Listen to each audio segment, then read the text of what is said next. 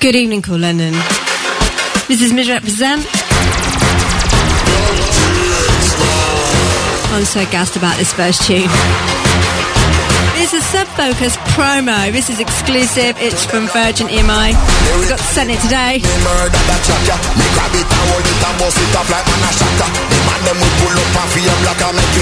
So any boy test man get flatter Select a boy take off like a chopper Boy a run fast bolt and a suffer a spin pan deck like a washer We ready for the massive let me kill with the lingua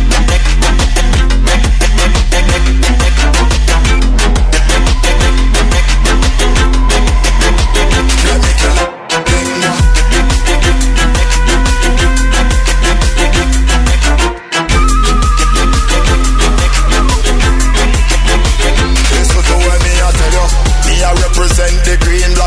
No time for mistake, no time for error. Sub focus make the thing sound mellow. So make the rhythm run and we can do the acapella. Select a boy take off like a chopper. Boy I run fast and bolt and I suffer. Double it a spin pan the deck like a washer. We ready for the massive, let me kill them with the lingua.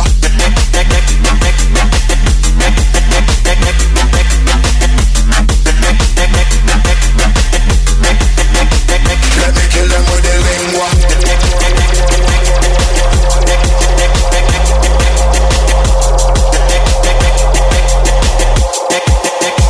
Let me kill them with the, the, the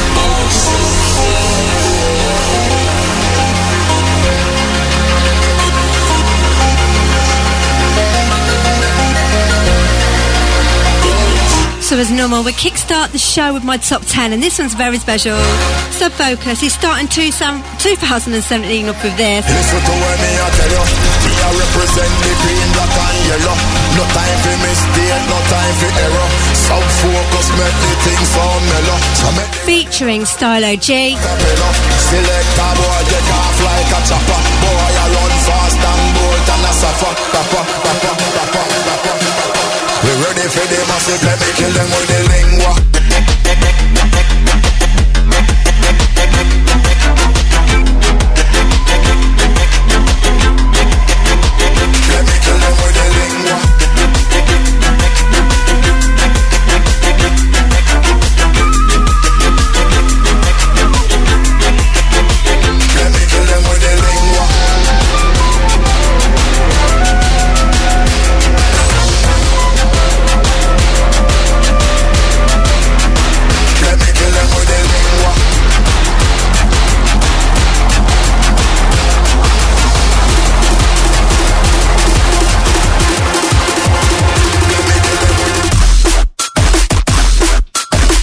In at number two for me this week, this is Spy Chase, and this is Inside Info Viper Recordings.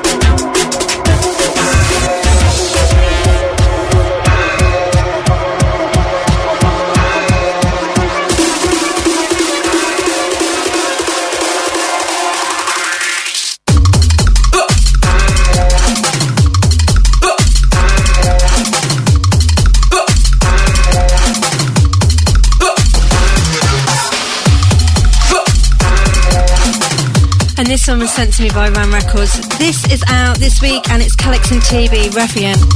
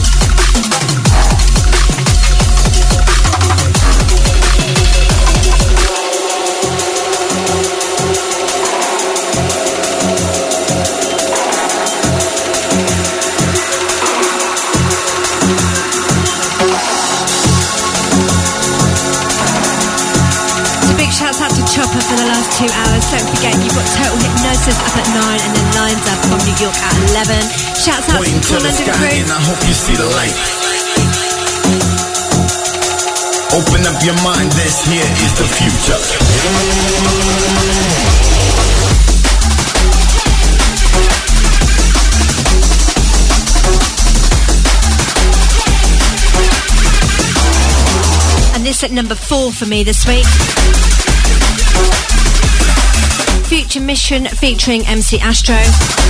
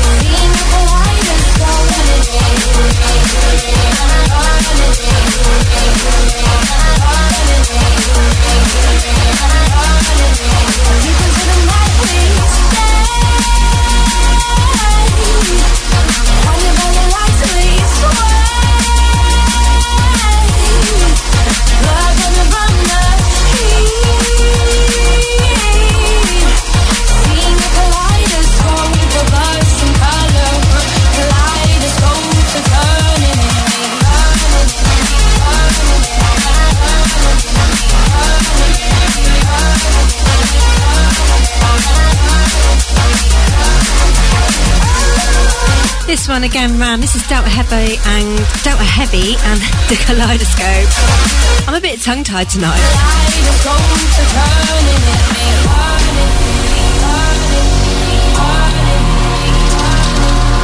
We've got a full pack show for you tonight, though.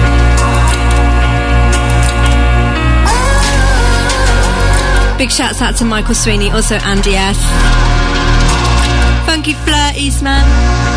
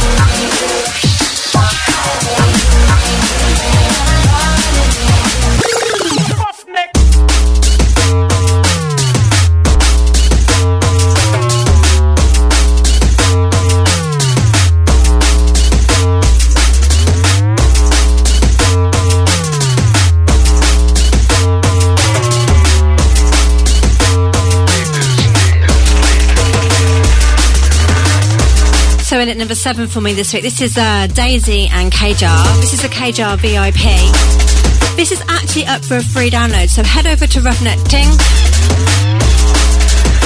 Check out my friends over there. This is a wicked tune.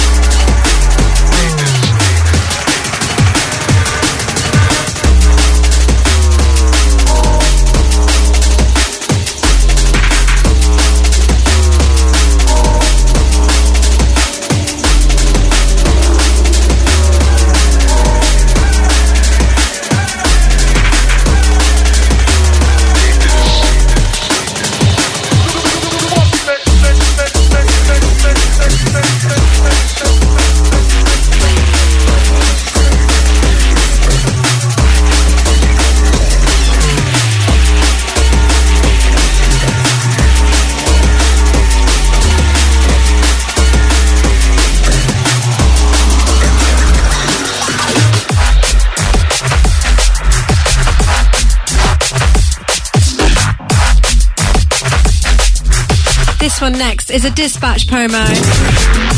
It's by a producer called Crook and it's called The Moment.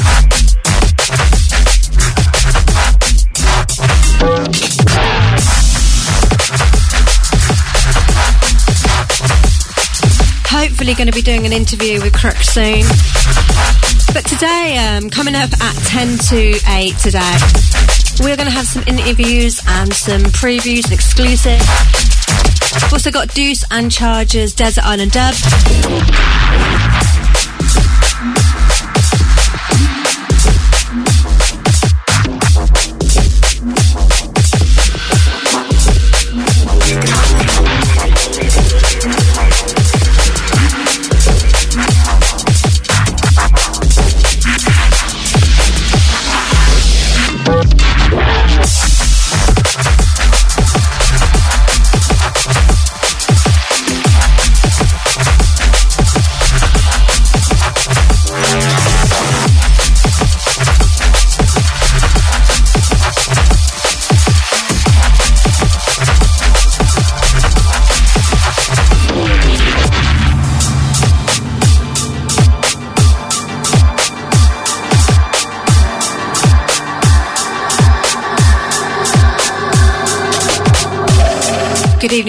Casper as well from Scunthorpe.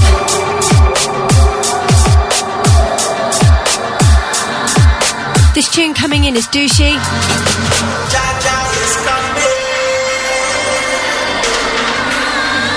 This track's called Kush. It's forthcoming on Radius Recordings. I'm terrible, I can't remember. Yeah, it's Radius. It's Hazard's label. And this is Douchey, and she's a female producer. She's really good.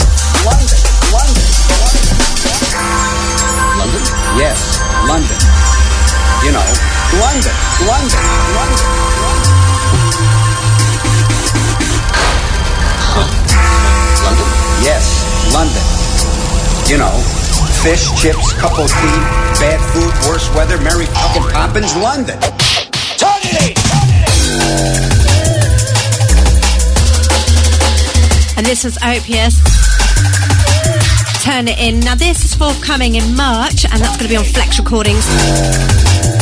In at number nine for me this week. Love the bass line.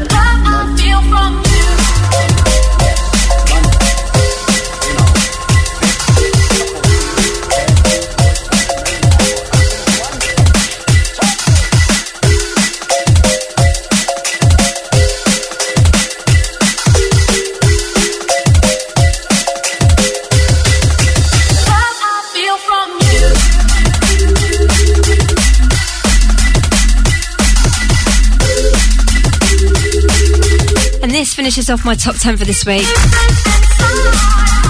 This track is going to be coming out on my label on March the 27th. Slides Note Recordings. This is Raid Feel For You.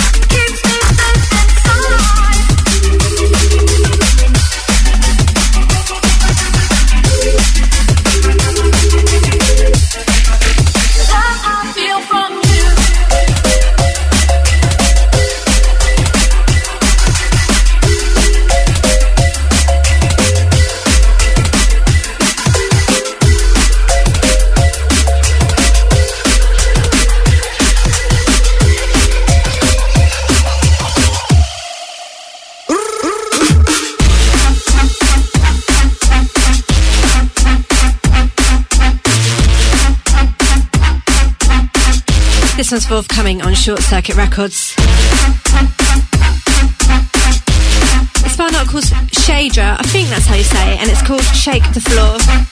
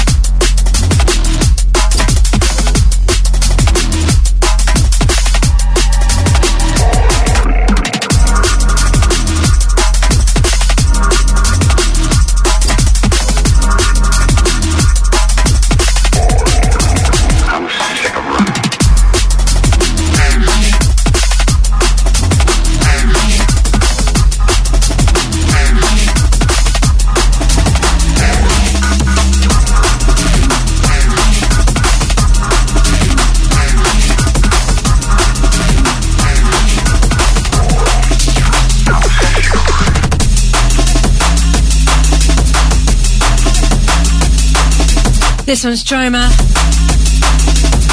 It's called Positive Vibes.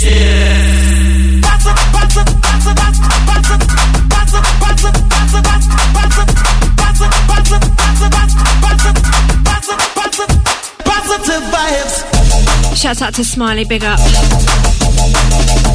We're bopping here. If you just tuned in, this is Kool London. And I'm Missrepresent. Going to take you through till nine o'clock. We've got some interviews coming up.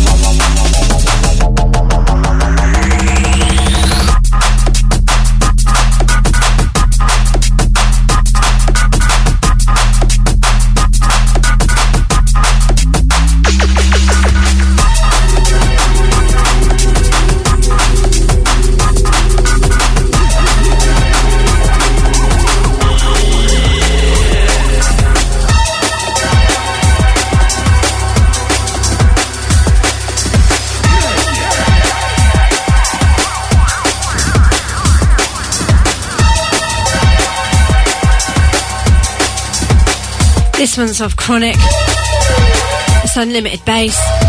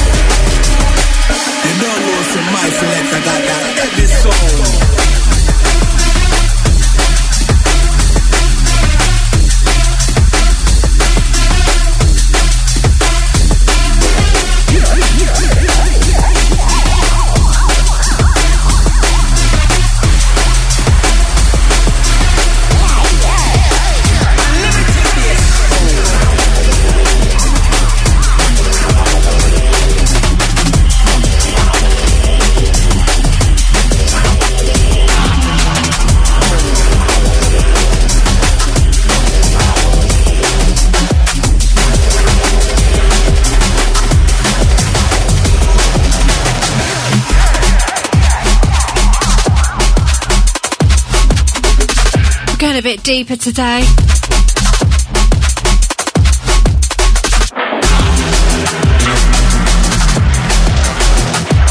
Again, this is forthcoming on Dispatch. This is Crook. Bad faith.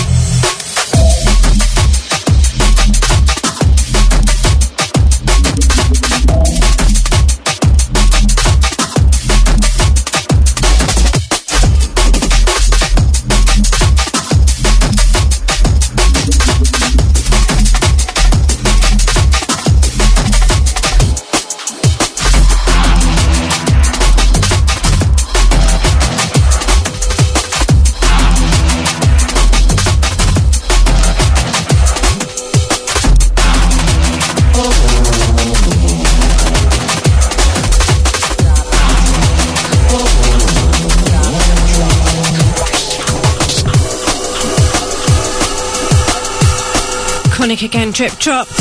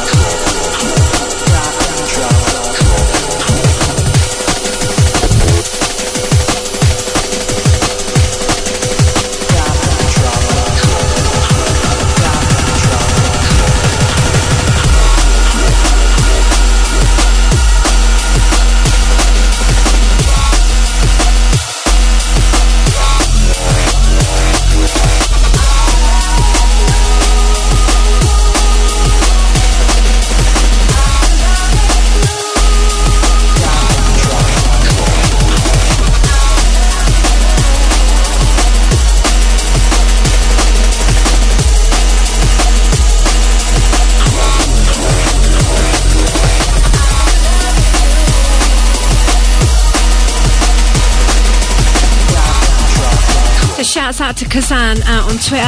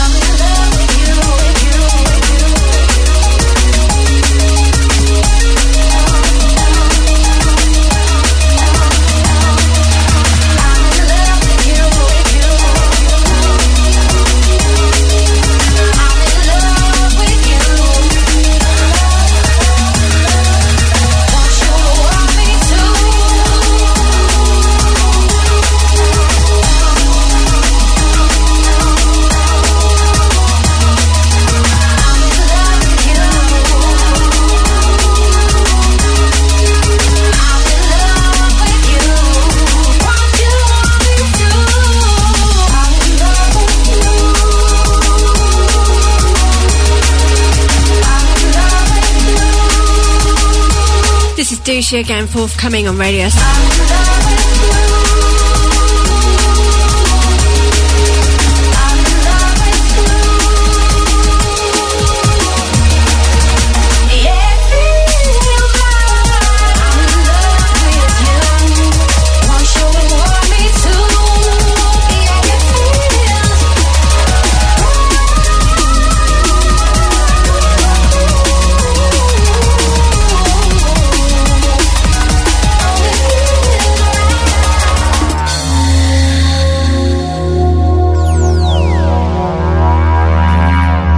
Good evening to Shippo. Good evening, everyone who's locked on. This is Kool London.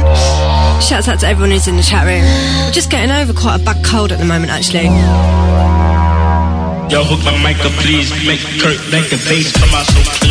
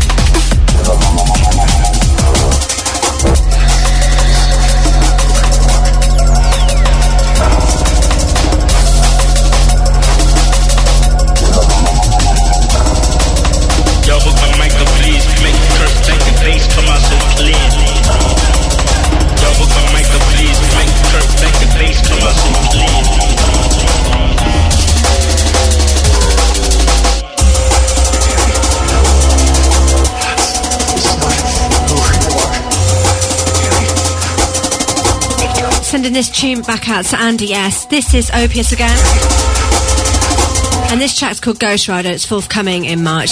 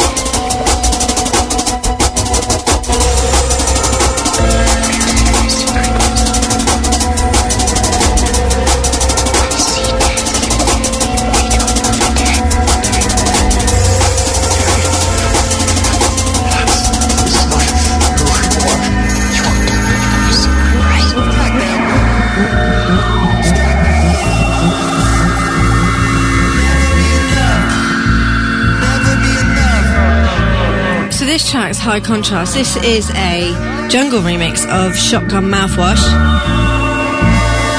It's a lot slower tempo than normal.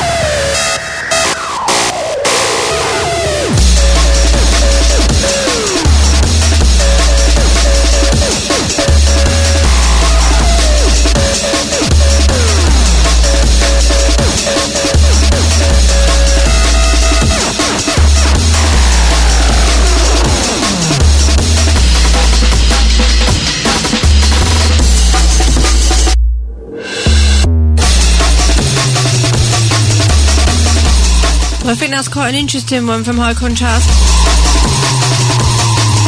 I think I prefer his last release, but that's still good. See the uh, being there. So I make it approximately uh, 20, no, quarter to, nearly quarter to. So uh, around about 10 to, we're going to start playing our features.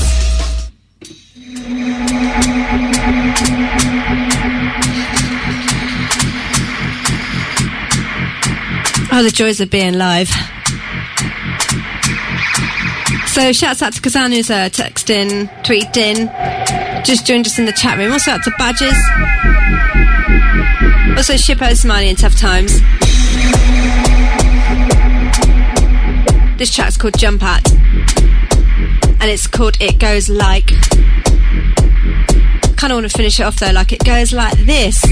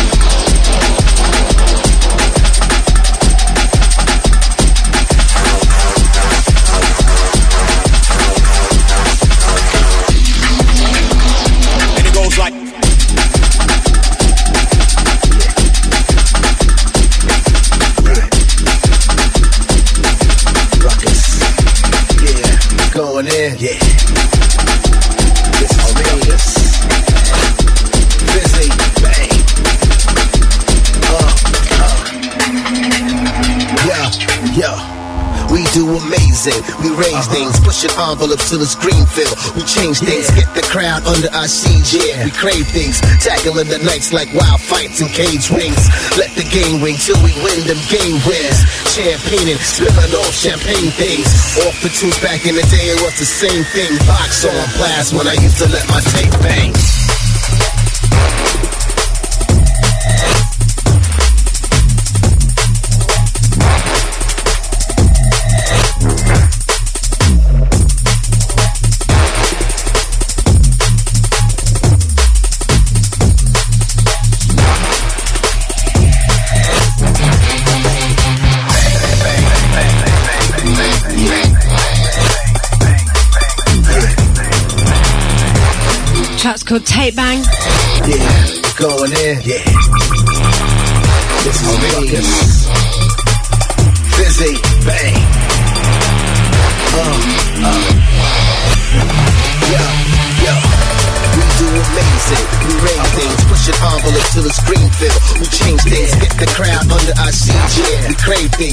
Tackling the nights like wild fights and cage rings.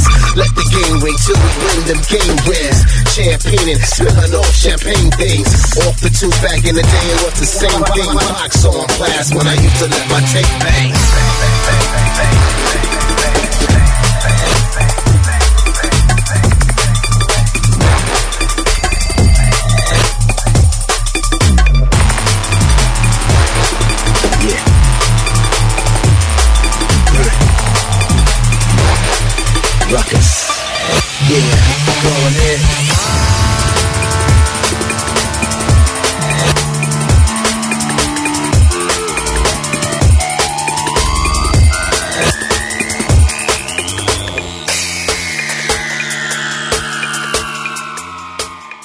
So I stumbled across some audio this week by Dirty Dubsters, and they do podcasts, and they were having a chat with David Boomah.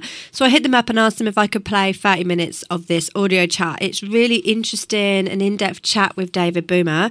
Make sure you check them out on facebook.com forward slash Bazza Ranks. And then you've got facebook.com forward slash dirty dubsters music and twitter.com forward slash dirty dubsters. Well, this is Peppery the Real and Steppery, and you're listening to Dirty Dubcast with Bazza Ranks. Let them know. Oh. Yo, yo, yo like Bazza Ranks, champion lover. Dirty Dubs.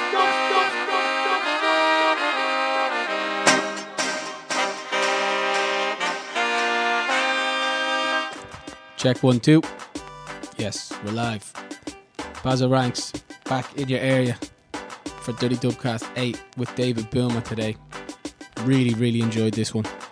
We are working on some some music, so we've been in the studio over the summer and just in a cold January night, and he came all the way over the other side of town to record uh, the podcast, which you know shows that this guy, even while now currently not putting all his energies into music, he's still very passionate about it and still focused, and he's a, he's a grafter, which you'll learn in the, in, in the course of the chat. Um, I loved it, man. He, he didn't have any airs or graces. He was just here to be honest and to be upfront and say what he enjoyed about music, what he enjoys about music, what he expected from it, and maybe where he he thought some things may have fallen short of the mark. Some some some things have led him into a new path, which is uh, which is teaching and, and education and stuff like that. So you'll hear all about that.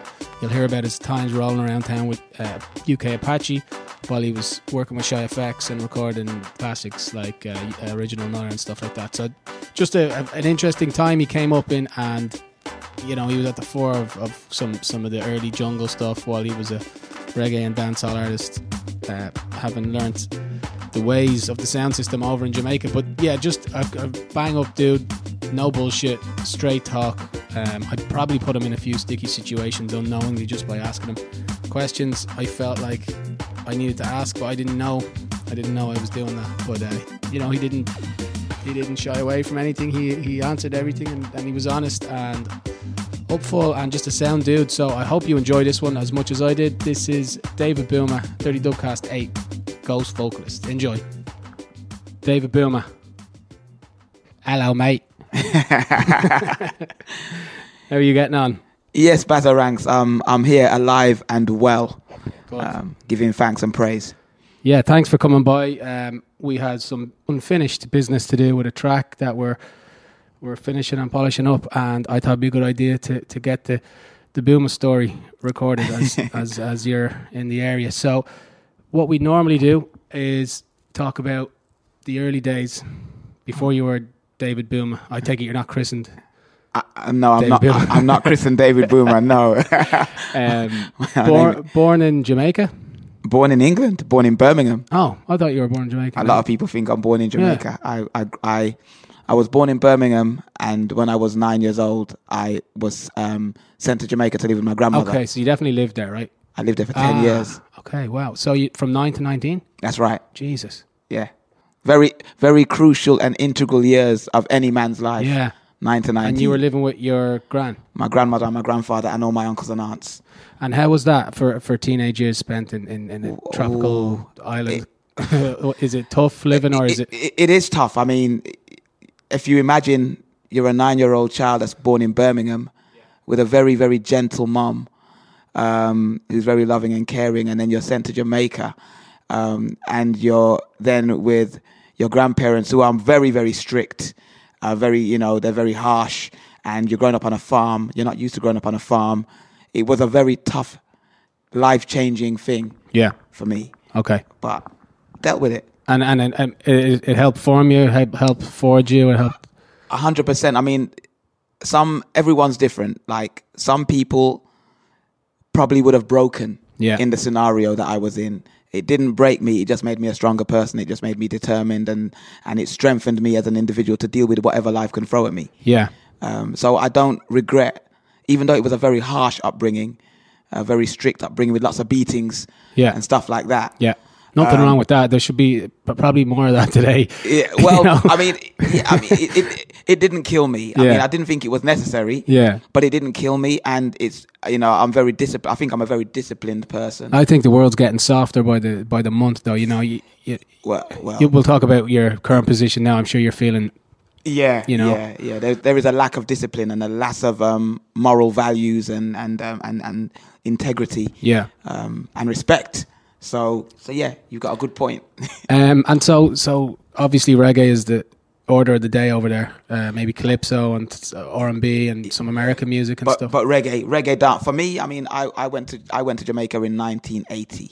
yeah, So if you can time. imagine, Yeah. you know, Tenor Saw, yeah, um, you know, Josey Wales, Lieutenant Stitchie, Admiral Bailey, um, you know, Sanchez, Pinchers.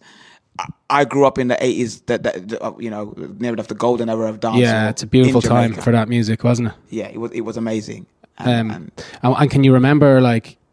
uh, From what you're saying, you probably didn't get out to dances and stuff. You were probably I working and yeah, housebound and stuff. So, Yeah. how did you how did you ingest this music? Did I, I mean, well, I mean, first of all, reggae is the order of the day, dancehall is the order of the day. That's what I'm hearing on my radio every day, more so than anything else, because I'm in Jamaica. Um, and uh, my uncle, one of my uncles, was a uh, was also a singer and a selector on a sound system um, in the in the in the neighborhood where we grew up. And so, on a Friday evening, he would go and string up the sound. And my grandmother would let me go with him Wow. because um, you know I'm out with my uncle. It's Friday. There's no school the next day, so that that Friday I was I had grace Yeah. to go and see what a sound system was like, and I started singing on the sound system. Wow. Um, so I was singing on the sound system from about 13 years old, And was- maybe even younger. Were you in like sort of gospel uh, circles at that point and I- yeah. church and ma- like singing and Church was a big part of my life. I went to church. Sunday was church. The Yeah. whole, the- from morning till night. Really? it was church. Yeah. yeah, for me. And um, and I used to sing in church a lot and stuff. So I've literally I've been singing from I've, I've been singing from from I can from I could open my mouth. okay, yeah, You know, in front of the TV, top of the pops, Blondie, Sting. You know, singing along, singing with the with the brush with the hairbrush in Yeah. the mirror. Yeah. all of that. I've I've been singing from from creation, man. so that's in you. It's in me. I Yeah. can't couldn't could, couldn't stop. And so, so when you're going with your uncle and he's stringing up the sound, and then you f- you're getting maybe more time as you get a bit older, and and and you're certain to sort of did people take notice of you there, or Yeah, yeah. I mean, that's that's um that's kind of how I got my name because um my my my nickname growing up in Jamaica was was was Duma. Um, Okay. I'm not going to go into the story how I got that name because it's really long and complicated. Okay. But my, my nickname was Duma, um, and um, there was a there was a, a, a, a, a in Jamaica we don't call MCs MCs we call them DJs. DJs, yeah. And um, there was a DJ called Flashy B, and he was like the number one DJ in our whole neighborhood, and he had, he was the only one that had ever made a record. Wow. You know, and um, he he named me David Boomah. He said, "When you sing, the place explodes. It's like a bomb. So you're the boom."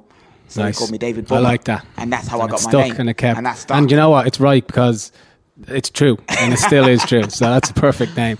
Yeah. Um.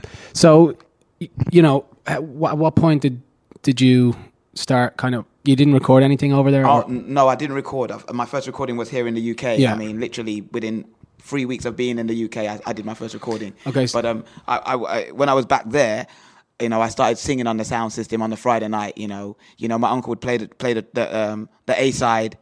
And then he'd flip it over to the B side, And that's your- and I'd sing. it's your time to and shine. Flashy B would chat, and then you know Paragon would chat, and we got all the guys, and you know, and we just we just vibes, and that's Bubbling. how, yeah, we just you know you know the vibe, you know the Yeah. dancehall vibe, and that's what we did every Friday night. that sounds. that's, that's I cut my teeth sounds like a good time, man. it was a wicked time. Yeah. I loved it. And I mean, I I mean, usually we speak a bit more, but I think it's a perfect time maybe to to drop a track from that era, maybe '80s digital dance or something that kind of reminds you of that time and kind of maybe helped shape your your ways or your your your musical sort of taste buds or whatever it is. God, there's so many. Um, I tell you what, I'm putting you on the spot here. I do you realize. are putting me on the spot, but you know what? Let's. Could you drop Sarah, Frankie Paul?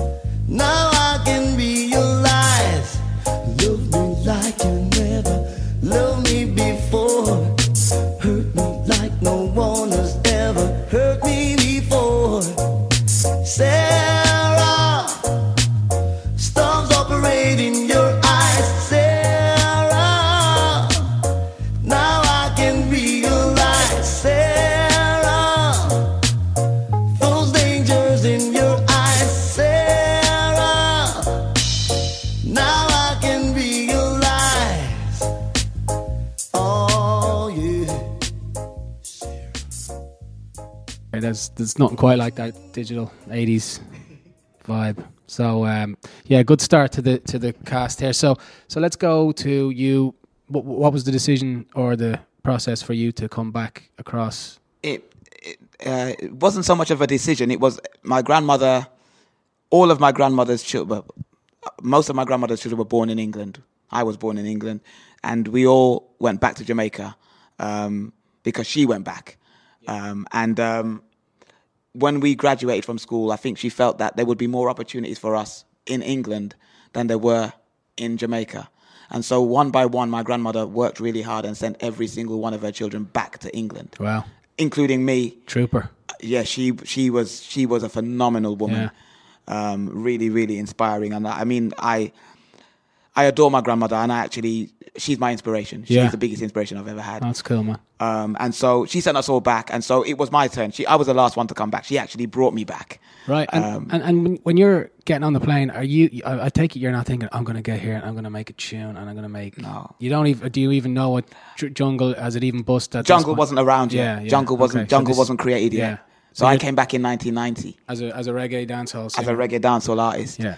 Um, or try, aspiring to be Yeah, of course. a reggae Budding. dancehall artist. I'd never made a record Yeah. or anything like that, but I'd sung on sound systems. But I take it if you come here, I mean, I know I know there was sound systems here at that time, but you come from back a yard, as they say, and you're you know every weekend you are out with the sound systems. You must have a good knowledge of what you can do, and you must be kind of boosted by that. And maybe the local the, the, the kids here will be like, "Oh, this is cool. This guy's." f-" Or was it was it a cold sort of uh, reception when you came back? Or the, the, uh, for me, I think I was a little bit late. If I'm going to be honest with you, um, Fashion Records. I'm sure you know a Fashion Mm-hmm. Yeah, of Records. course, yeah. Fashion Records had already selected their crew: General Levy, Top Cat, Tenorfly, Nerious Joseph, um, Sweetie Irie. You know, these guys. It was locked. Okay. So by the time when I got here, for me, I feel like it was. It was. I couldn't get in. sewn up. It was sewn up. Hmm. So I was late. I was literally like. They two hadn't heard you sing yet, though. That's the They thing. had, but they, yeah, but it was it was too late. It No too, I- spaces. it, that it was too late. I couldn't get in. Like so what? Th- what year was that? 1990. Wow, and that's the that's a real big year. I mean, It was a, yeah, it yeah. was big. I mean, you know, top tunes like Me, Me Love Me Cess were already out. That it Fashion Records was established as the label. Those artists were established as the dancehall artists. You know, and I don't think they would. they- You know, it was hard. You know, you have to know someone to get in there, and I didn't know anyone. And Yeah. I, you know, I was just some guy trying to sing in the dancehall scene in the UK, but there was no doors opening for me. Um, I I recorded my first track with um with Tony Williams. I don't know if you know Tony Williams. He used to play. Sounds familiar. Tony Williams used to play. Tony Williams used to play, um, not against, but he was the he was a second in line in terms of radio hosting to, to Rodigan. Ah, were- sorry. Yes, I do know who you're talking you about. must Yeah, know yeah, yeah. Tony Williams. Uh, that that was the first opportunity I had to record a song. Was I went into his shop to buy a record, literally two weeks after getting off the plane from Jamaica, and uh, he uh, he didn't know the song, and I, I sang the song to him, and he was like, "Whoa, Hold, whoa, hold on a sec. Oh, brethren, Where did that come from? You can sing." and he was like, "Got a recording studio upstairs," and And, and let me ask you this: Are you in London here? Did you, did you move? You, so you were Birmingham, then you went to Jamaica, then you come back to London, or is it? that's right. I came back to London. I didn't get to Birmingham. Ah, I was supposed to go to Birmingham. Okay. but I just never got there. Right. I just ended up living in London by accident, freak accident. Yeah. And it just ended up here, and I was in Balham, and Tony Williams had a record shop in Balham, and so I went there to buy the record, sang the song. He loved what he heard. Do you remember the record you were looking for? Or? I was looking for a Thriller U song. I think it might have been "I'll Prove It to You." Okay. Um, I think it was that song, and um, yeah, and um, and then uh, basically he said, at this time we were still in the British Reggae Awards, and he said, uh, you know, I organised the British Reggae Awards. Um, would you like to open the show? And I'm like, Is he ta taking the piss here? two weeks. Literally, I'm not even. I don't even know how to get anywhere yet. And within two weeks, I'm I'm being asked to open up the British Reggae Awards. Sanchez, Dennis Brown, Sweetie Irie, General Levy. You Yeah. know, So you see, you kind of bypassed a lot of a lot of steps by going in and asking a guy in perfect melody and pitch and tone, say, "Have you got this track?" And he goes, "Right, yeah, Yeah. let's do something." And you go from stepping off the plane, buying a record, to host, hosting the biggest yeah, gig you could. opening the, the British Reggae Awards, which was a massive, massive show back Yeah, that, and- that is mad. and it was cool. And I thought, and then I thought, So I'm about at this stage, I'm about 19.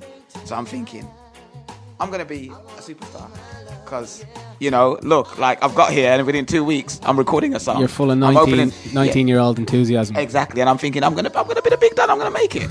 and then, like 20 odd years later, I'm still. Still working on it, but look, Still- it's, still it's scratching around, It's, but it's, hey. it's a marathon, man. It's not a sprint. it's not a sprint. But we- we'll talk about. You've got, you've done plenty, to be honest, that you should be very proud of. You know what I mean? And I been, am. and there's been moments and stuff. So we'll, we'll get into all that in a minute. But how did that gig go? Just as a matter that gig was amazing. Like it was really, really cool. I mean, I opened the show, um, and when I came off the stage, that was the first time people asked me for autographs. Wow, really? And and you know and stuff like that. When I you know I'd never experienced that, and so for me it was like it was. There's no wow. wonder you think you're going to be superstar. I People thought I was going to be. I mean, you know, girls And- come up to me and ask me for autographs. Just And your family coming down to see this, or was it a big event? No, I'm I'm I'm, I'm really I don't really within my family, and I suppose I don't know if it's a Jamaican thing, but we don't really talk about things like that. We don't talk about what we do. We just go and do it. And like I didn't say anything or make a big deal of it. I just went and did my thing. And are you speaking in a in, in a Jamaican accent at 19 after spending 10 years there, or are you still? Um, I, Still I British. I speak the way that people speak to me. I I, I I'm like a chameleon. Yeah. So whoever I'm speaking to, I adopt. Your Irish their- accent's coming out. I'm telling nice. you, I, I, I can't help it. It just, it, I just end up speaking the way they speak, and it's a bit. So if people, So you, you you adapt to wherever you are. I adapt to wherever Yeah, I yeah. am. So if, if you know, if, if somebody comes in here from Jamaica right now, you you may not recognize me at all. Yeah, yeah, yeah, yeah. I My become auntie- Jamaican. My auntie's like that. She lived here for 40 years, and she sounded like someone that would never had left London. Yeah. And then when she gets on the phone to someone, in my, it's just It's bang. gone. She switched. Just like just like a light switch. Yeah, yeah. mad. Um. So yeah. So so so. Did anything else come of that show? Was that was that a, like a was that a, a key moment in your in your life and times and career? No, it it was a key moment in, in in as much as it was the first big show I did in the UK, and it was a, and it was a big show, and it made and it, it, it filled me with enthusiasm, Right. and and hope. Yeah. um, which kind of dried up a little after that because things didn't go to plan, and I ended up doing a lot of little shows here and there, but you know, not on the same scale, and you know, it was a hard slog, and um, you know, I just bounced around with a guy called UK Apache for quite a while. He had a sound system. He was a dancehall artist. He wasn't a jungle artist at the time. I think I might have heard one or two of his tracks before in my time. Yeah, yeah, I mean, yeah. I mean, I mean, he's he's a legend, man. he is a legend. I yeah. mean, his first the first track I heard him do was a track called No Poll Tax. I mean, Wow. you should dig that out. That is a wicked track. Yeah. um, opposing the the poll tax when it was uh, brought in in the nineties, and um, uh, he had a sound system. I joined his sound system. We used to spar, and um, and and that was how I really ended up getting into jungle. I've seen uh, documentaries in France for a French documentary of you and UK Apache hanging out in in his grand's flat, maybe I in his, think, or grand's, in his grandma, his grandmother and his mom's house. Yeah, and uh, it it made me think. I was like, you guys had at one point. I'm probably jumping the gun a bit, but like camera crews hanging around, following. yeah, oh yeah, a lot of that. Yeah. a lot. Yeah. So so let's talk about. So you're you're you're sparring with him on different uh, sound systems around London. Well, we had our own sound system. Okay. So we used to, you know, we used to You play out a lot. We used to play out and, and you know perform with our sound system. And how was that? What was the dynamic between the two? of you? I say it was The dynamic electric. was amazing between the two Yeah. of us. I mean, he he was he was he is an excellent DJ. Yeah. You know, MC, what Yeah. you want to call it. He was excellent. Um, literally just became a Jamaican. Like when he when he touched that mic, he was just like. When I heard him for the first time, I actually I heard him on a cassette. Somebody brought a cassette and played him to me, and I said that that was Papa San. I said that's not. I said that is Papa San. But is it a compliment though? It's a massive compliment. And he said, No, it's some Indian guy from around the corner. I said, Shut up. That is not an Indian guy from around the corner. That has to be Papa San. I know Papa San. And um, and he said, All right, I'm going to bring you to meet him. And that's how I met Apache. Okay, so do you guys hit it off instantly, or We hit it off instantly. We, we became inseparable. We ended up.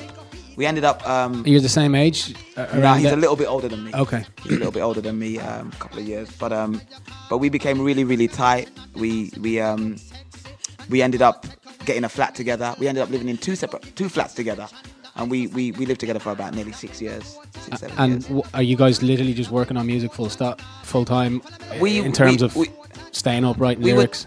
Uh, we were we were working on music, but we were looking for work. Do you know what I mean? You know, Yeah. we were trying to find work, but work was, wasn't happening. Yeah. And you know, Chasing women. there was a bit of that. was especially him. young boys, especially, especially him. uh, Yeah. he, he was a gallus. he didn't have to do much chasing either. Okay, Actually, okay. probably they probably chased him. yeah. So so so so you guys are looking for work. You're getting gigs here, there, and everywhere. Yeah. At what point did things change? Because they certainly did change. Particularly, I know there's a story between. Uh, did, did he hear a track that you had done or a rhythm from Shy FX or? No, he, he he heard a track from Shy. It was a track called Gangster Kid. Yeah. Um, and it was using a reggae rhythm. Um, Yes. that rhythm. He heard it, and that and Shy did that track. It was a it was a mass. It was a very important track for Shy FX. Uh, I think it was one of his first tracks. And um, Apache heard the rhythm and thought, "Oh my god, I would I would so love to do a track on this instrumental. Just take that vocal off and put me on there." Who was the instru- who was the vocal on? it? Was it just a sample? It- it- no, it was a, it was an actual vocal Okay, from a right, guy called right. Gunsmoke. Okay. Yes. Yeah. yeah. Um, and uh, and basically at the time we, we, we had a manager. Apache and I had a manager, and we he told the manager I said, "Listen, I don't know who's done this track. I don't know what this new kind of music is, But I need it. But I really like I really want to do this. I want to do something on this." And and he went out and he found Shy. He found you know he, he went out and he networked and he were found were him. you aware of Shy FX at this time? We neither of us were aware. You of were just doing we were just dancehall. dancehall artists. Yeah. So you didn't really look elsewhere. And, we didn't know what jungle was. Okay, and uh, I'm just trying to think about that time. Was it not a? Was it not everywhere, or was this pre-explosion? It, it could be everywhere, but it's about what circles you're moving Yeah, in. exactly, yeah, yeah. We weren't moving in that circle. Yeah. Jungle was around. I mean, breakbeat, breakbeat, and that kind of stuff had been around from probably '91. Hmm. You know, no idea about any of that. Didn't Yeah. know, you know, didn't know about that genre of music um, until Apache started bringing jungle records into the house, into the flat. You know, and, I was thinking, what is this noise? What are these drums? what is this madness? Yeah. I didn't get it. I didn't get it initially. Um, but um, the manager found Shy, um, hooked up a session. Apache went down to the studio um, and recorded original Nuttah in one take Holy and went home. He didn't even, he just recorded it and just left. And and did he? Uh, uh, this is. These, these are seminal moments in fucking UK music. Yes. Did he come home to you that day and go, "Man, wait to hear what I just did on Yeah, this track"? Oh, yeah. he was hy- hyped about it, was he? it, to be honest with you, he wasn't. He, he was. I'm outing him a little bit here. Get it all off your chest. Get he, it off the he- chest. no, well, he. Um, I think he had a date. Oh, day wow. With this with this girl, and um, he was more concerned with that. Than he just wanted to quickly go and do the track and go and get back to this girl. Oh, he didn't give a. He didn't really give a. He wasn't bothered about the track. He just went in, did it real quick, and went to go and check this girl. that's unbelievable. He wasn't even bothered Wow. in all honesty. But then, you know, after it was after he heard it back, that's when he got excited. And and do you remember hearing that for the first time? Do you remember? Um, did, did he play it to you? Did he have a dad or? A, I mean, he, he, I mean, Apache would Apache would perform his songs to me before he actually recorded them. Just for the simple fact that I'm a Jamaican, I'm from Jamaica, and like any little pronunciations, I can say, right, no, they wouldn't pronounce it like that, they pronounce it like this, and stuff like that. I mean, obviously, he was chatting before he met me, so he was doing that. But when when I met him, he realized that he had a bank of Jamaica. You could help him with his patois, disposal. and you could polish up his Jamaican isms and Exactly. That's and hilarious. I could And- t- and- tell him words that he didn't know that Jamaicans would use that people probably weren't even using here yet. But I could, you know. And that's currency at that point, isn't it, for Yeah. someone like him? It's yeah. like so, so obviously, I'm his best friend. Obviously, he's going to utilize that, and he did utilize that. And and and you're also are you, you classically trained in singing, or I, I've never had a day's training. I don't know anything about the theory of music. but you know what's what, and you could have said to him, "This is a bit out in terms of." Oh yeah. I, oh yeah, yeah. I, I mean, I know. I've got a good ear. yeah. That's it. I've Because got a good ear. I, I don't think I could be speaking out of turn here, but dancehall artists probably don't have the. They don't need it necessarily. They're not like it, it's more vibe. It's a more. It's a vibe, yeah. It's a vibe. Yeah, it's more yeah. a vibe than than it is. I mean, if you listen to even something like um, Courtney Melody, Hmm. he's his his tone is like is. Like is that right? Is that the right tone? Doesn't is it matter. Right? We'll doesn't leave it. matter. It's, Yeah. it's the vibe. Yeah, I get you. know? Yeah. It's the vibe. Yeah. So Um, so uh, I think we just skipped something that was kind of important because we. Uh, it was probably my fault, but I was talking. I was talking about uh, your kind of scrapping bits and bobs and trying to get a, a, a gig and a regular, you know, get around London. But then you just said, and we had a manager at that point. So I'm just wondering, how did that happen? Was were you had you released some music before a management, oh, it wasn't. or is he A a lot of buddy? Was he a friend that a had lot of a lot of things happened through Apache. So Sam Sam Carroll, who was who was our manager at the time, I think was aware of Apache, was aware of what he had done, and and kind of saw he's. It was, I think it's the same as anything.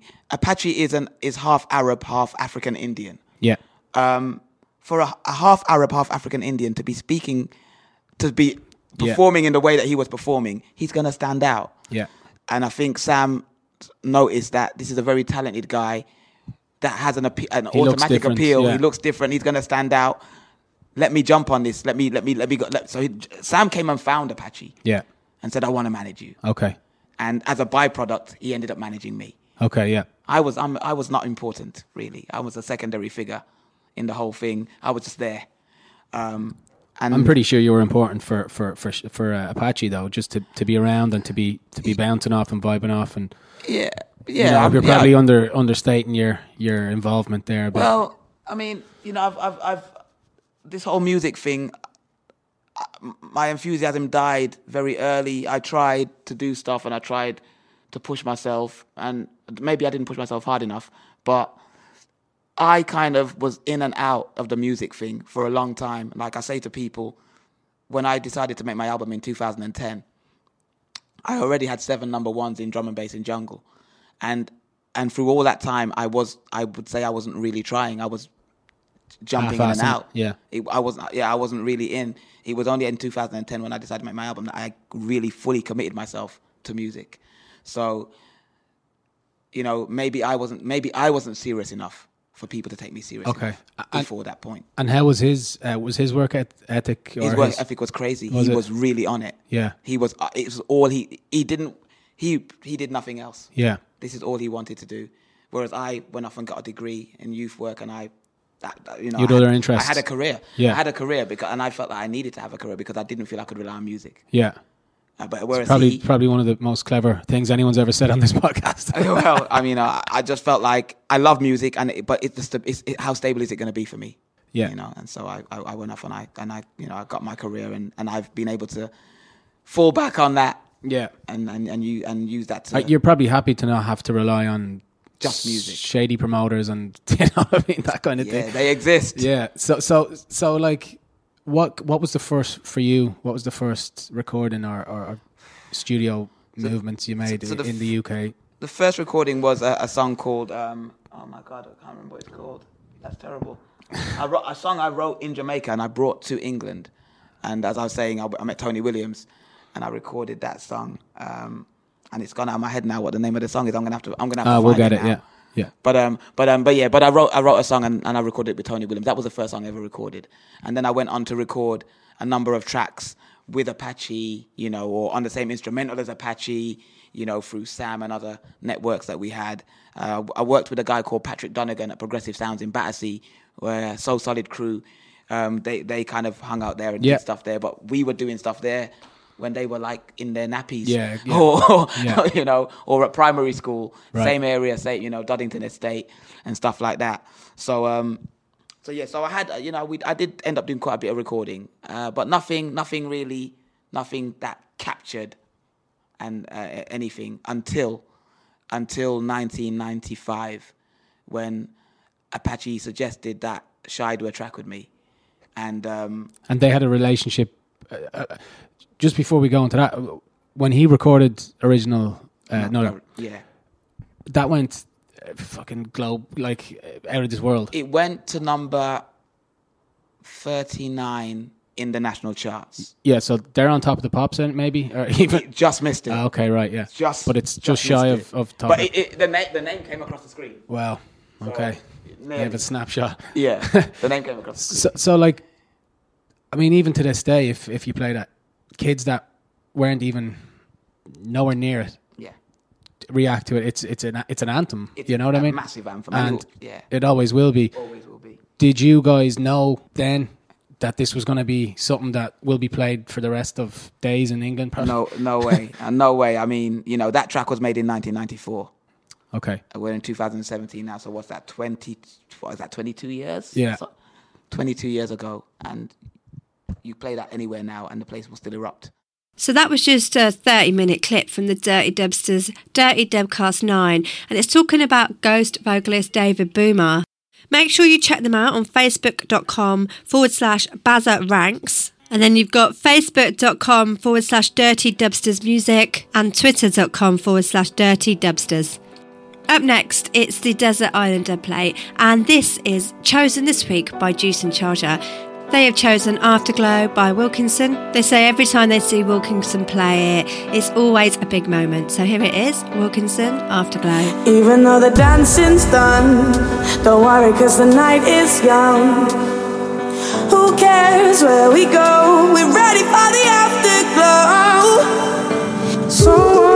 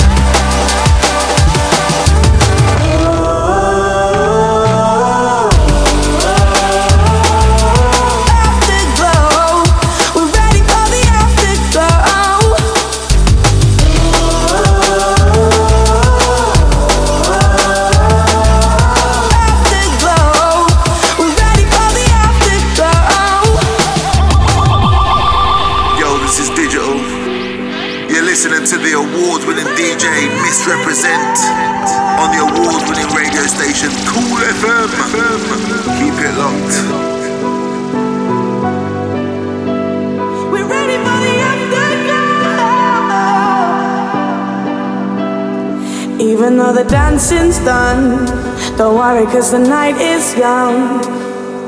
Who cares where we go? We're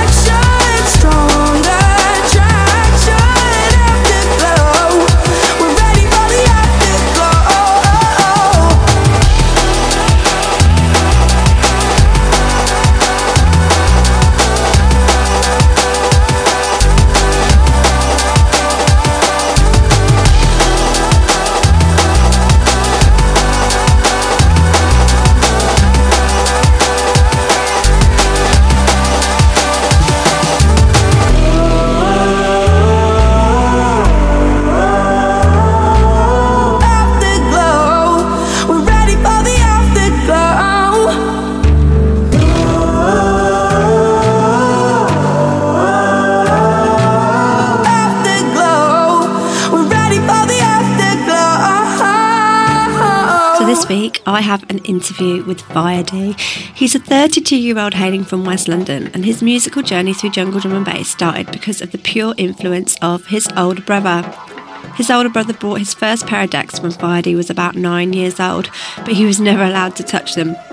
When Fire-Dee turned 15, he brought his own pair of decks, and since then he's progressed through to do a GCSE in music, and he's also known for being a DJ and MC in our music scene. He's not one of the biggest DJs or MCs about, but he truly is a humble, lovely guy, and I just want to show some support to him. So, thank you, and first off, thanks for support this year. I see you. Ah, that's no problem at all. It's been a pleasure following you. So, did you have a quiet or busy Christmas, and how was 2016 for you? So yeah, I had a quiet Christmas uh, last year because my wife's pregnant with our first child, and unfortunately she was suffering from uh, hyperemesis, which is uh, quite scary, man. Just uh, she was in and out of hospital quite a lot, but she's doing a lot better now. But 2016 was amazing. Uh, had so many things happen. Like one, my wife being pregnant. Two, we moved into our new house, and uh, we're getting a, a, small studio built up now. I want to get all my stuff, all my ideas. Just gonna get it all done this year. Hopefully, make things happen. So this year is to be the one for me. Yeah, definitely. Well, I had that, so I totally understand because I was in hospital with it as well. So love to you and your family for real because it's awful. So going back to your childhood, how come you were kept away from your brother's decks? So yeah, I was never allowed to go on my brother's uh, decks because one, he's like five years older than me, so he probably thought, right, I'm just a little boy, man. He doesn't know what to do on the decks, and he, I thought if I ever like ruin it, well, how am I going to pay for it? So he always told me like, don't ever go on my decks. I thought, all right, of course, you know, every time he went out, I didn't listen, so I quickly memorized how he how he left everything, and I went on the decks. We used to go on his records, of course, and I started mixing away, and then um, yeah, one day he caught me and then obviously from there on, he thought actually I wasn't doing too bad, and he, and he let me carry on mixing with him. But yeah, that's the only reason why he wouldn't let me go on his deck because he spent a lot of money on his equipment, and uh, he just didn't want me to ruin anything, which I understand. But I didn't listen. Still went on the decks. That is so funny. I used to go to house parties and the lads never used to let me touch their decks, so we had something else in common. So tell me, what do you love about jungle drum and bass so much? You know, the thing that I love about jungle drum and bass is that it's the fast pace of the music, man, like the rhythm of the drums and the hard hitting snares and the hi hats and of course, you know, that amazing, like heavy thumping bass line, and it just naturally makes me want to dance. Like every time I hear it from I can hear it from far. Did you know you know someone's playing drum and bass or drum if it well, hang on a minute. I know that I know someone's playing it, man. I just love it so much. And like growing up as a child, my dad would play all the like all the reggae classics because my dad's been he's from the from Guyana in the West Indies, or part of the West Indies in South America. And uh, you hear all these reggae tunes being remixed into jungle drum and bass, and you think, "Raw man, that sounds wicked!" So it makes me enjoy it even more and it just puts me on a natural high. Like, I've always listened to jungle drum and bass from the age of nine, uh, mainly because of my brother, and then obviously the reggae influence came from my dad. But it, it, just, you know, you just can't beat it. There's no better music out there. Personally, I just can't get enough of it, man. It's wicked, wicked. So you had an agent who organised your GCSE course. Can you tell us about that? So yeah, I don't remember the name of the, the organisation, but they worked very close with my high school and other high schools in, in and around London. And uh, yeah, they, they approached my high school, which was Acton High in West London, and they just came and asked like if there was a pe- people that showed a genuine interest in wanting to learn how to make music, but you had to drop some GCSEs in order to do that. And I thought, well, yeah, why not? Like if I get out of school and I can learn how to make music while I'm in high school, like what more can I ask for? So I, I went and I went along, I tagged along with that, and then uh, it was in Elephant Castle, and there was a handful of us, probably about nine, ten of us in the class, and we learned how to make music. They showed us how to sample and how to produce songs together. And then eventually we moved on to another studio, which was uh, Heatham Studios in Twickenham. But then there was probably about three, four of us in the class, and everyone just kept dropping out like towards the end of the course. And then as we got to the final week, probably the final week of the course, it was just me by myself. Everyone dropped out, and I stayed there. And then I was pretty good actually. I had more time to myself I had to make music. I was with the engineer, and I produced my first track, which don't sound too great now. Like that was so many years ago, but yeah, don't sound too great now. But it was fun. It was so much fun. And I had to drop four GCSEs in high school to take this course, and yeah, I managed to pass it. So it was a, it was so much fun going there. I was about 13, 14, no, probably about 14 years old, I think I was, been yeah, year 10 or 11, I think it was. And yeah, good experience, wicked experience. I'm so glad I've done it, so glad. And your brother was also on a pirate station. Where was that and how did he bring you in? Do you know what? I'm not entirely sure how my brother got onto the radio station, but he he just knew so many people on the estate, on uh, South Acton Estate, which is West London, and uh, yeah, like as we, when we was at home, I used to MC while he used to DJ, and he thought, you know what, like you can MC pretty well. So he thought, let he asked the owner, he spoke to the owner, and said, look, I've got my little brother here, can I bring him in? And the owner said, you know what, if he if he's good enough, go on, bring him in, let's give him a try. I was about 13, 14 years old, and my brother said, Look, come on, man, let's gonna go on radio. I think it was at the time it was called Image FM or something. It was, yeah, it was a pirate station, Image FM. And uh, I preferred to DJ, but my brother wanted to do the DJing, so he just wanted someone to kind of hype up his show. So he said, Yeah, go on the mic. So I grabbed the opportunity and I went for it. And uh, eventually we went on to other stations like in and around West London, like there was uh, Ice Cold FM and I think it was Life FM. I went on there once, like when it first started out, and then eventually my brother said, "You know what? Come, let me let me get you to, to, to DJ as well. Let's go back to back." And then we used to do that. He got me DJing with him, and I started to rinse out the tunes, and I loved it. Best feeling ever, knowing that people are just listening to you and like get, get- getting the shout outs and all the texts are coming through. Like it wasn't internet really much back then, so it was all about people texting in and calling in. So that, yeah, that's how I got into the radio, mainly because of my big brother. Like thanks to him. Uh, big up Raka T. But yeah, radio's the best. So, can you go on now to tell us about the Dominion order and your links up there? So I came across the, uh, the Dominion order from being in a chat room in uh, Drum and Bass Arena. I used to have the chat rooms back then, and I used to go in there just to listen, to see what everyone was talking about. And then someone posted the posted a link and said, "Yeah, come and check out the Dominion order." And I thought it said it was sponsored by Drum and Bass Arena. So I thought, all right, let me check it out. And you went to uni in Ealing. I know Ealing well. So, tell us about Tube Radio. So yeah, I was studying in uh, Thames Valley University in Ealing. I was uh, doing a part-time media studies course. Uh, me and my friend came to hear about the university having their own like webcam internet radio station, and obviously they called it Tube Radio. And we thought, well, let's try and find out who you know who runs it. So we found the person eventually. Uh, we spoke to them and we said, look, we're, we're jungle drum and bass DJs, and like, do you mind if we can like have a little slot? Can we can we play? And then the guy said, you know what? I, I know I ain't got time to listen to no demos. I've I've actually got a few spaces available. So he said, yeah, go on, just just bring your tunes on like on a Thursday, and then we'll give you we'll give you a slot. I think it was like uh, seven till nine. It was, I think it was. So we went down there, bought our vinyls, like big bag of vinyls. Was driving heavy, so heavy, man. I'm sure you remember them days when it was heavy, like carrying vinyls with you. It was wicked, man, wicked. So yeah, we went in there, both had our bags. I pulled out the tunes. He goes, right, it's your slot now. Got, get ready. So we got ready, got lined up the first track, and uh, yeah, we just started mixing away like crazy. And then we knew that we was on the webcam, so we both was just jumping around like mad, and you know, just being interactive with the people in the chat room.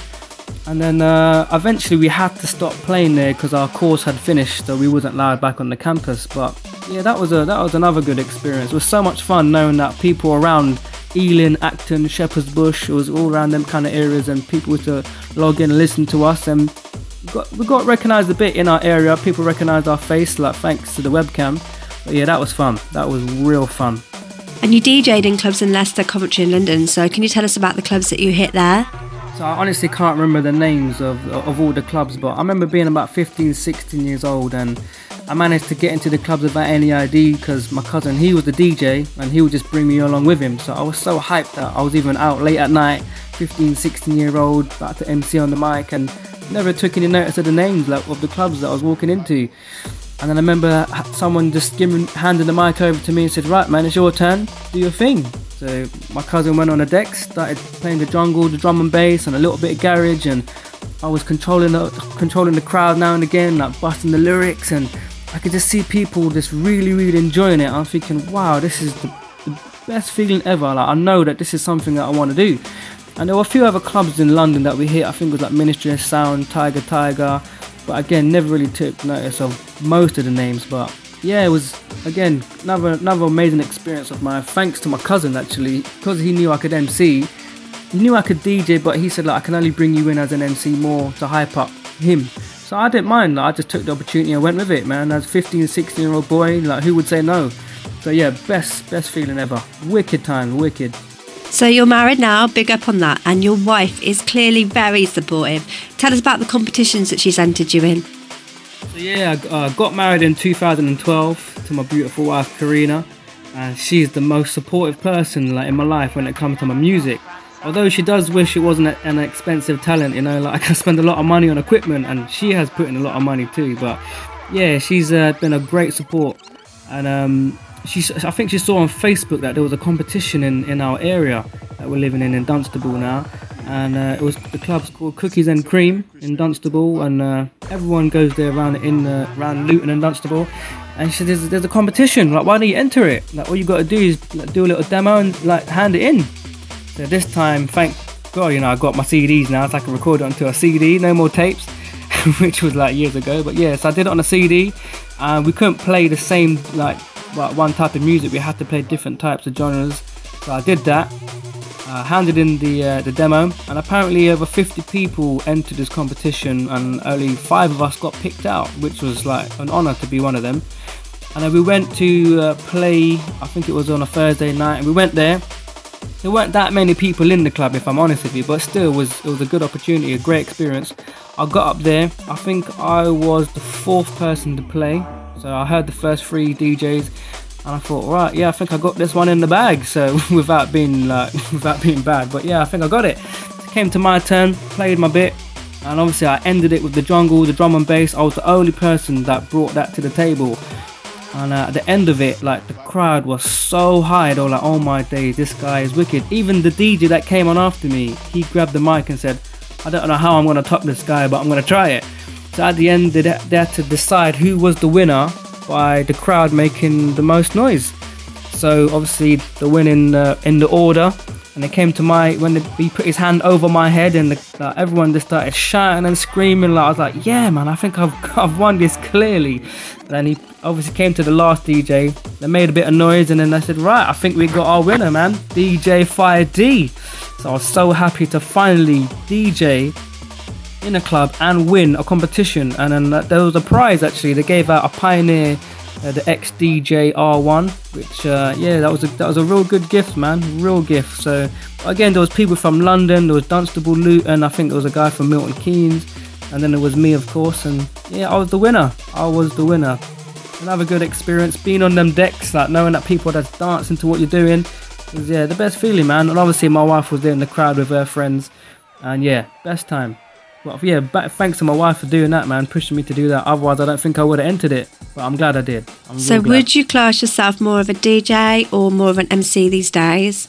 So I see myself more of a DJ, but I do love to MC as well. I love MCing, but I don't ever write lyrics. I'm more of a crowd hype MC. I don't like write. I'm not of a bar, bars type MC, but yeah, uh, I love the fast pace of the double time lyrics and like bringing the reggae vibe into it as well. Obviously, because that's from my dad being from the West Indies, but and especially growing up listening to Shocking B, man. Like he's one of the DJs and he was MCing at the same time. And I thought, wow, this guy's wicked. I thought I can do that. I want to do that. So I thought, let me just try both, and I enjoy doing both. I really enjoy it. But the um, I- I see myself more as a DJ, although I can MC. But I, if I have the opportunity to, to do either, yeah, man, I'll take it. I'll grab it. But yeah, DJ and MCing is my thing, man. I love it. I love it. And if you could just tell me about your bucket list moment. Yeah, my bucket list moment. Wow. I mean, of course, I, I mean, I really want to DJ and MC with all the, the artists that I've I grew up listening to. But the one bucket list moment that I'll never ever forget in my life is when uh, my wife she hired out Evil B uh, for my surprise 30th birthday party, which I had no idea about until he walked in the door.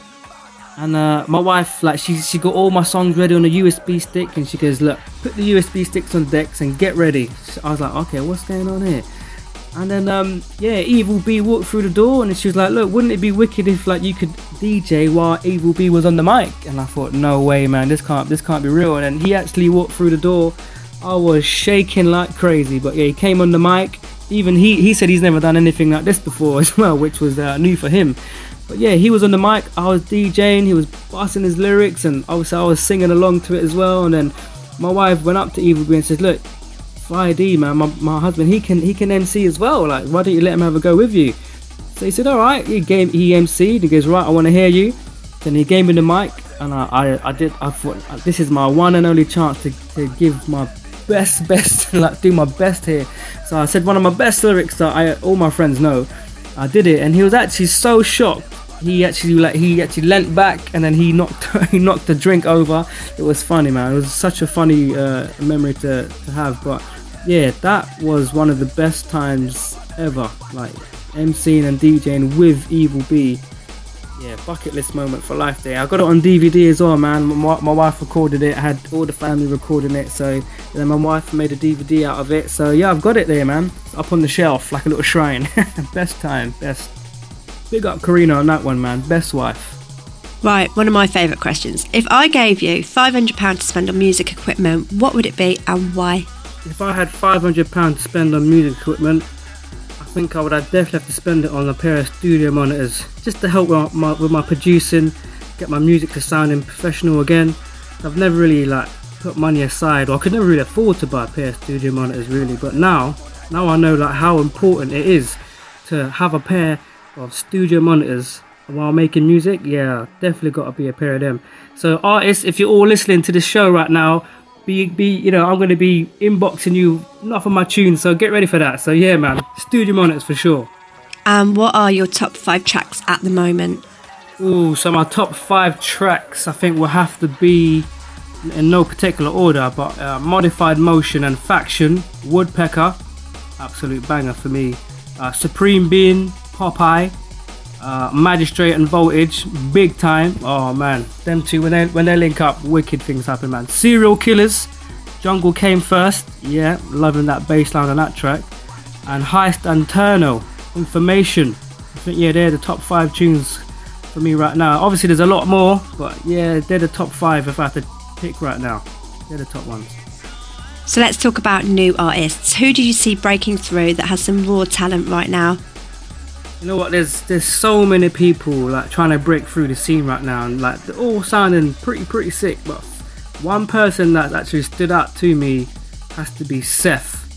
Like, oh my day, his producing skills are amazing, like real amazing. His his style is so different. He's got his own style, like different to others. The bass lines that he produces, like it's just yeah. For me, it's got to be Seth. Wicked producer, man. Wicked. Hope he brings a lot more tunes out, which I'm sure Heist has mentioned. He's got a few things coming along the way.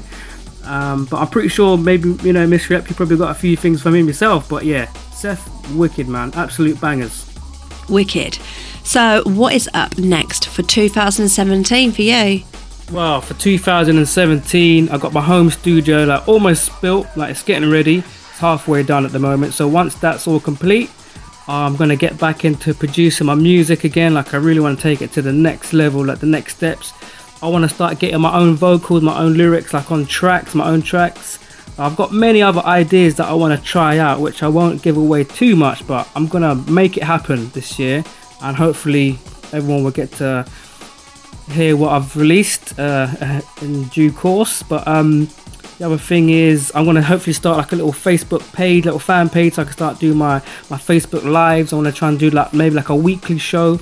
Uh, probably get that going on my uh, in my room. I really want to get a logo done. So if anyone you know can make a little logo, hit me up, man. Please, like I really need a logo badly, so I'm on a hunt for that. But uh, yeah, I really want the whole world to know who I am, you know, and the passion for our music, man, jungle drum and bass. So yeah, watch this space, man. 2017. And lastly, not least, it's been lovely chatting to you, but do you have any shouts and thanks? Yeah, I would love to give a shout out and a thanks to all my family and all my friends who follow me from day one. Like got there's so many names to mention, but I big up my mum and dad, like Manjit Fazil, my brother Bobby, he got me into it. My sister Felicia, you know, she's been there. My uncle Keith, the, you know, obviously my in-laws like Amina and Charles, uh, my nieces and ne- my niece and nephew, there's Zara and Jamil, uh, my friends like Rawa, uh, he's been there from day one as well. Amjad, like he's he was always been there for me, but you know, rest in peace. Uh, so many names to mention, like everyone. And big up the main person, my beautiful wife Karina, man. She has made so many things happen for me in like in my musical journey, and she just continues to support me like 24/7. Like nothing's ever too much for her. So big up to everyone. Every there's loads of names, man. But yeah, big shout out to you lot. Respect. Well, all the best for 2017 and beyond. Big up, Fire-Dee. Speak to you soon. You know what? Big up yourself, Miss Rep, man. Like, thank you so much for having me on here. Like, it's been such an honor to be on Kool London. Big up Eastman and all the Kool London family, man. Like, so yeah, maximum respect to you guys, man. Thank you, thank you very much.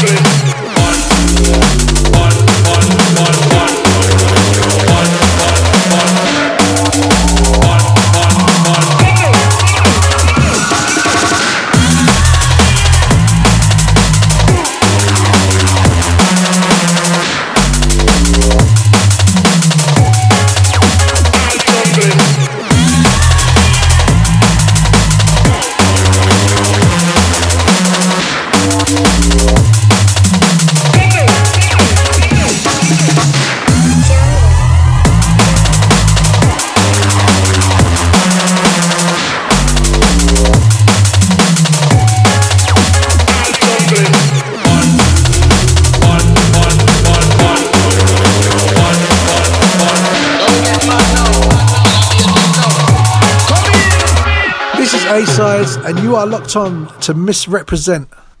Big up. Right now, it's the last 10 minutes of my show, and this is the 10 minute shutdown. Big up all the chat room, big up all the cool listeners if you're in your car, on the internet, or playback. Thanks for listening. This is Missrepresent. This is our 10 minute shutdown. Yes, Missrepresent. Live inside the Kool London. Yeah, it's time for the shutdown. J Swift representing drum and bass HQ. Big up all the listeners. Get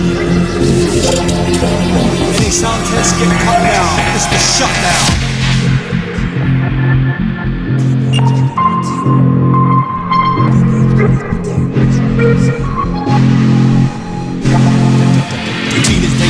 Swag back in the time's right. Right here, it's got a new mind. Yeah, it's mind right. Walking to the stage, never stopping to feel the hotness. You feel the energy taking over like, yeah, I got this. Howdy, I'm gonna come and get rowdy. MC feel like wow, we. J man, can you allow me? No, try me. I'm gonna come and get grimy. MC feel like blind me. Let's represent right beside me, big car. And I'm gonna jump around like a pansy. What am I gonna do when I get a bit rowdy? What am I gonna do when I get a bit lively? What am I gonna do when I get a bit vibey? What am I gonna do what about now? Get up on the mic and show them out. MC's gonna be like, wow, Searching for the diamonds in a gold mine But your reality is darker than a coal mine. Like a landmine, man, life ain't got no road sign The temperature is rising, you're colliding with your own mind. Trying to find a way to get the hate out. Started from the bottom, now we're here, bring Drake out.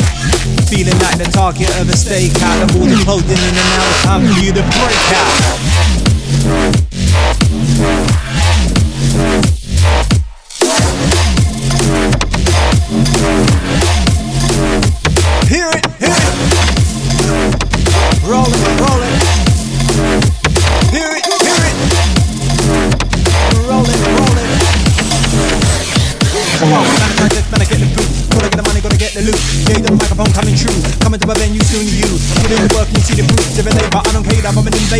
the give me the cash and I see you later. Alligator, bye. Five and nine, in the roll. MC calm with the MC go. MC and the MC flow. J2 can you better get to know? I'm burning out, hung low on bless. JSWIN. Right on the track, there's nothing left. Release the best of rock and best. And that's how we do it. Shut like this, never miss. Misrepresent inside the place. Shut down. Yo. DMBHD, that's my thing. Yo, DMBHD, that's my thing.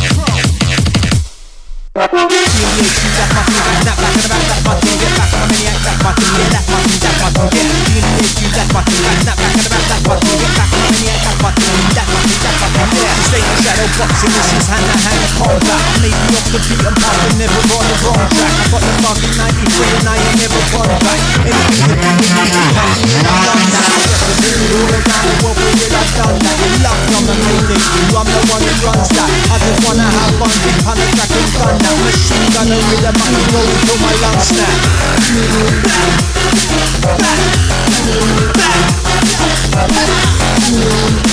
Absolutely rolling is represent inside. Keep it moving through the pages in the calendar. We've been around the world we ain't got no manager. London to Heathrow, catch a plane to Canada. We're about the action, where's the lights and the camera? Show me the challenger. This should be funny, there's a million like you, but there's only one week. Fever's getting hot and now we're going somewhere sunny. Now all I need now is you to show me the money. New day, new dawn, it's a new paper. I'm reaching for the sky with no elevator. I work my fingers to the bone to get them live paper. Real Peter Parker climbing up a skyscraper. From the gutter to the stars, now it's game on. Fire in a hole, burning up, get your flame on. People try fling man, but that's a minor. Why?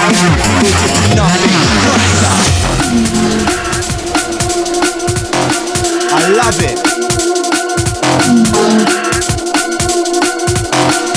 And I hope you like it too.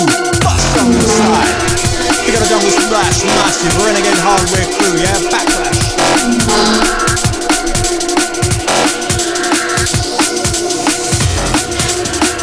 Ready again.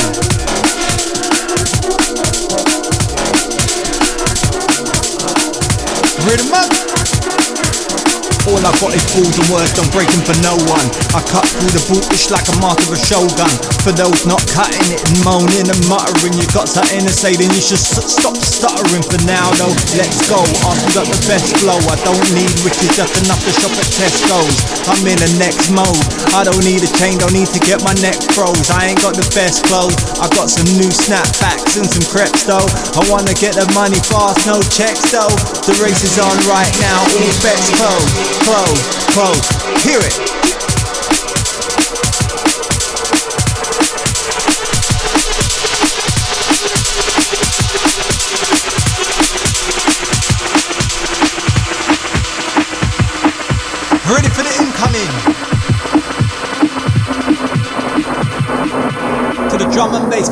Fanatics, junglist, we're obsessed.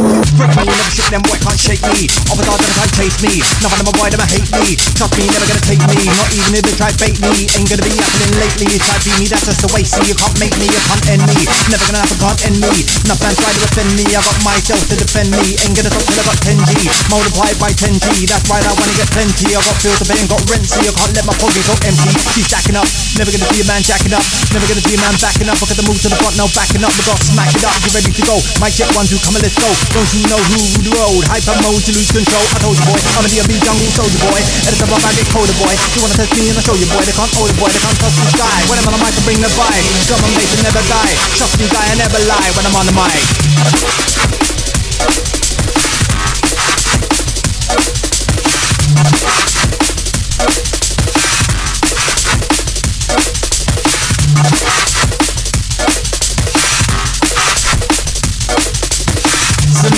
Ish, yes, Missrepresent. Yeah, yeah, yeah. I got an angel on the left of me, the devil on my right. It's like my consciousness is mocking me, it does it out of spite. From the school of hard knocks to the classes now in session, but I make mistakes repeat them, so I never learn my lesson. Down the deep, deep, dark, dank depths of depression. Regretting about the things that I'll forever be regretting. Getting set to make it right, I rip it up and then demolish it. The irony of this is that I couldn't keep my promises. Can you still understand this alphabet soup? Most people can. Your brain automatically puts the letters back in the correct order.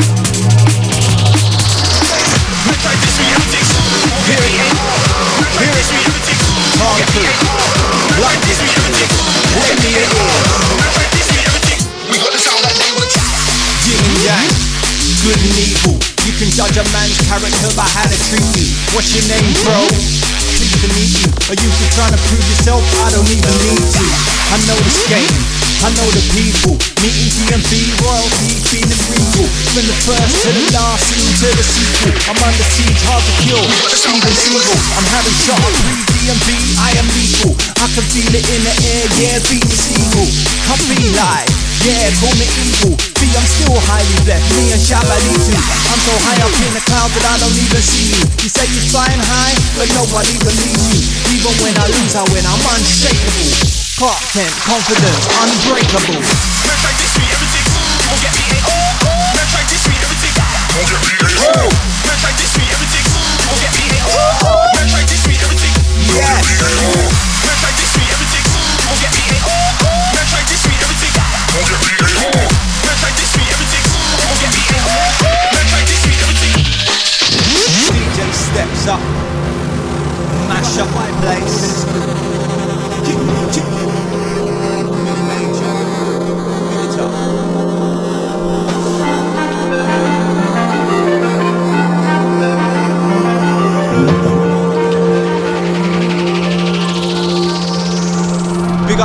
up Missrepresent, absolutely wicked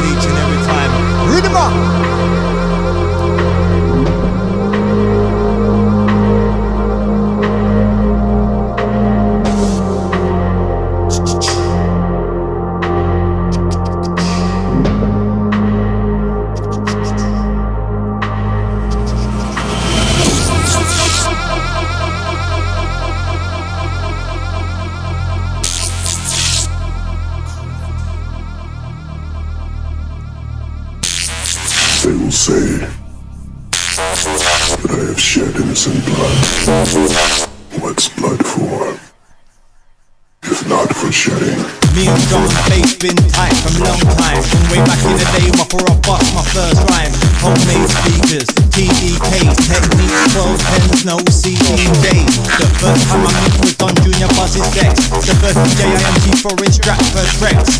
Paradise Club, Complex and a Rocket. Jungle Splash, Holloway Road, you can't knock it. But even before then, started on Heart FM Man Dash, MC Kai, Wicked and all of them. With them man there I have to show a ton of love.